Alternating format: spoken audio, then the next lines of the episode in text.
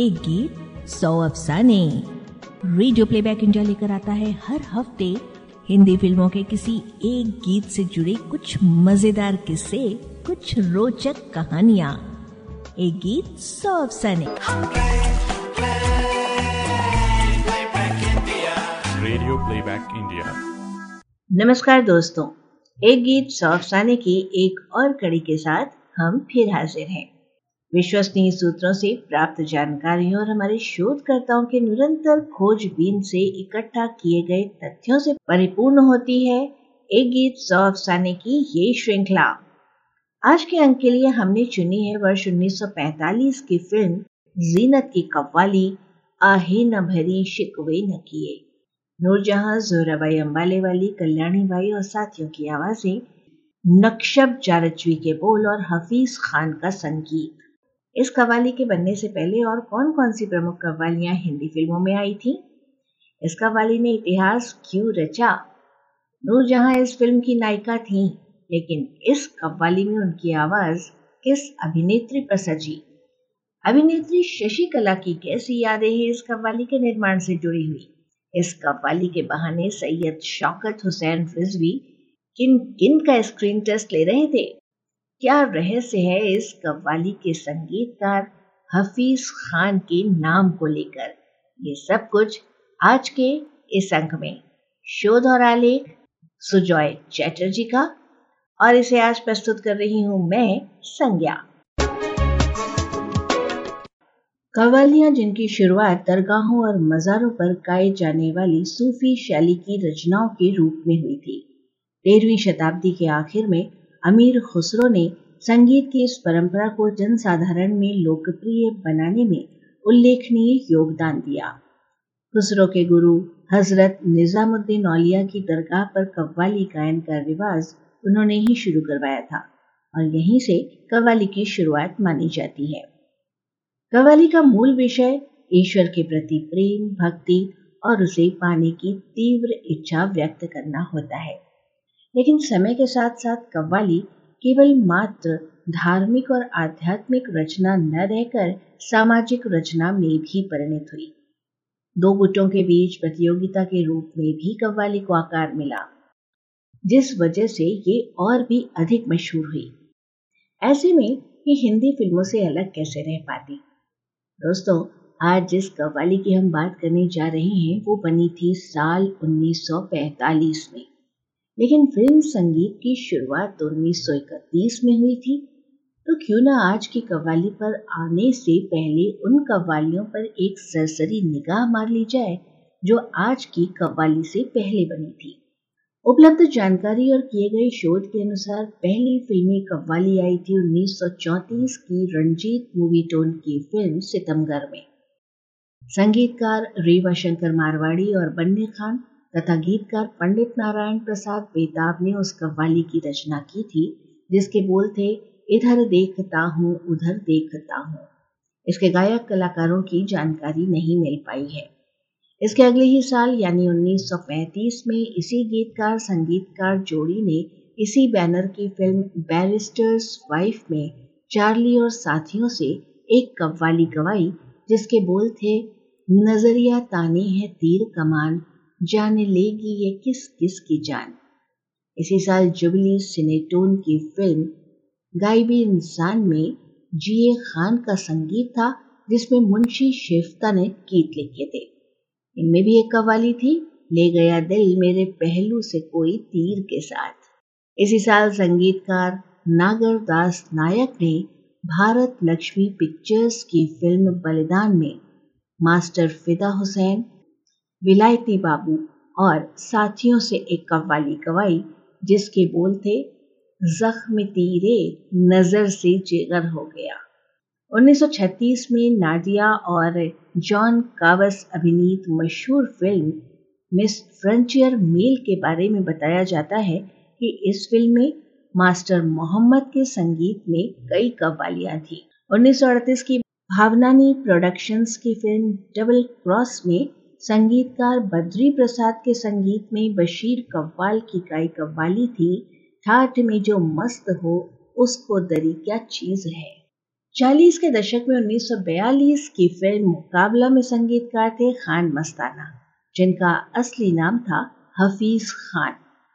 नादिया याकूब अभिनीत इस stunt film में खान मस्ताना ने कव्वाली शैली का गीत बनाया। हम अपने दर्द का किस्सा सुनाए जाते हैं। वो हंस रही हैं, हम आँसू बहाए जाते हैं। और फिर आई 1945 की वो ऐतिहासिक फ़िल्म जीनत, जिसमें हफीज खान ने रची एक ऐसी कव्वाली, जिसे फ़िल्म जगत की पहली महिला कव्वाली माना जाता है। दोस्तों, हमने इस कव्वाली के साथ भी हफीज खान का नाम लिया। पर क्या ये खान मस्ताना ही थे, जिनका असली नाम हफीज खान था? इस बारे में हम आपको थोड़ी देर बाद बताएँगे।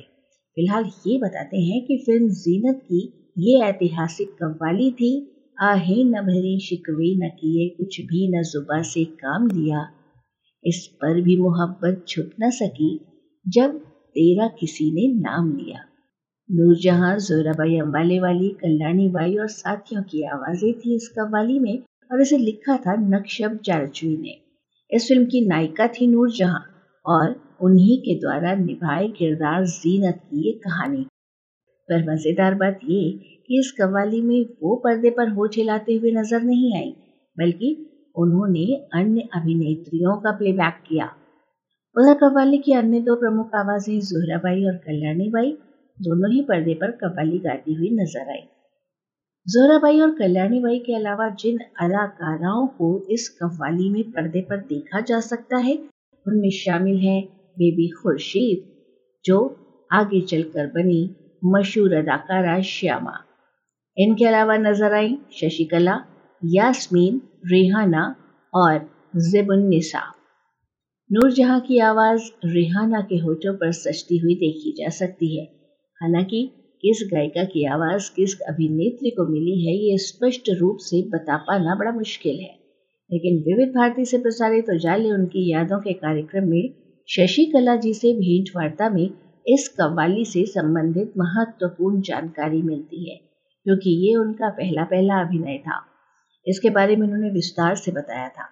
शशिकला जी ने बताया कि उनका परिवार एक संभ्रांत परिवार हुआ करता था, लेकिन उनके पिता के कारोबार में ज़बरदस्त घाटा हो जाने की वजह से वे करीब करीब सड़क पर आ गए। उनकी अभिनय क्षमता और सुंदर मुखमंडल को देखते हुए सभी ने सुझाव दिया कि वे बम्बई जाकर फ़िल्मों में किस्मत आजमाए।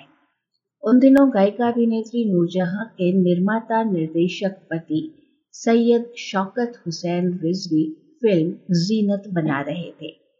उसमें नूरजहां की बेटी के किरदार के लिए एक नई अभिनेत्री की तलाश चल रही थी। शशिकला जी ने आवेदन किया, लेकिन उनकी बोली में मराठी के अत्यधिक प्रभाव की वजह से वो रिजेक्ट हो गई। लेकिन उन्हें पूर्ण रूप से निराशा हाथ नहीं लगी। उसी फ़िल्म की इस कव्वाली में उन्हें जगह दी गई और इस तरह से ये उनका पहला फिल्मी अनुभव साबित हुआ। शशि कला जी के शब्दों में आप यकीन नहीं करेंगे, अगर वो पिक्चर आज भी लगे तो सिर्फ़ कव्वाली देखने के लिए लोग वहाँ पे बैठते थे थिएटर्स में। और उन दिनों जो है, कव्वाली आदमी लोग गाया करते थे।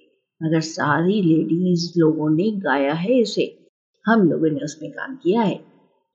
नूर जहाँ के बारे में पूछने पर शशिकला जी ने बताया, मैं क्या बताऊँ आपको? उन दोनों को मैं भाई साहब और आपा जी कहकर ही बुलाती थी। भाई साहब और आपा जी, इसके सिवा बात ही नहीं होती थी।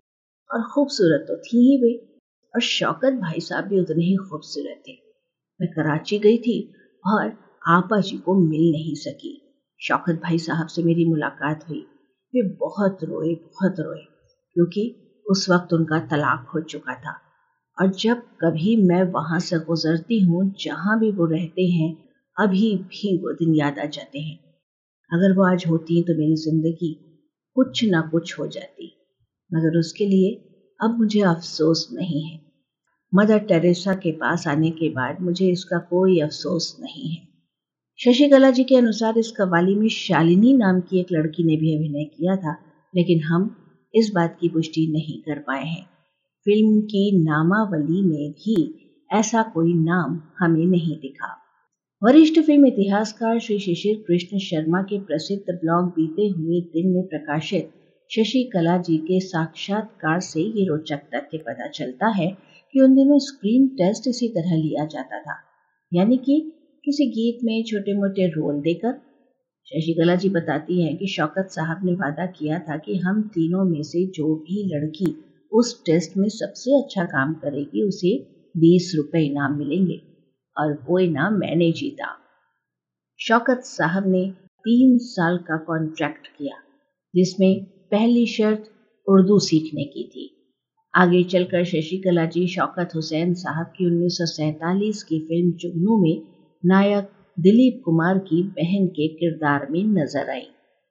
देश विभाजन के बाद नूरजहां और शौकत हुसैन के पाकिस्तान चले जाने पर शशिकला जी के संघर्ष के दिन लौट आए।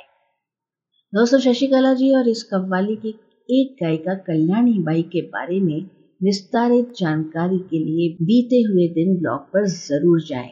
अब बात करते हैं इस कव्वाली के संगीतकार हफीज खान की। फ़िल्म जीनत के संगीतकार थे मीर साहब और हफीज खान तथा फ़िल्म का पार्श्व संगीत तैयार किया रफीक गजनबी ने।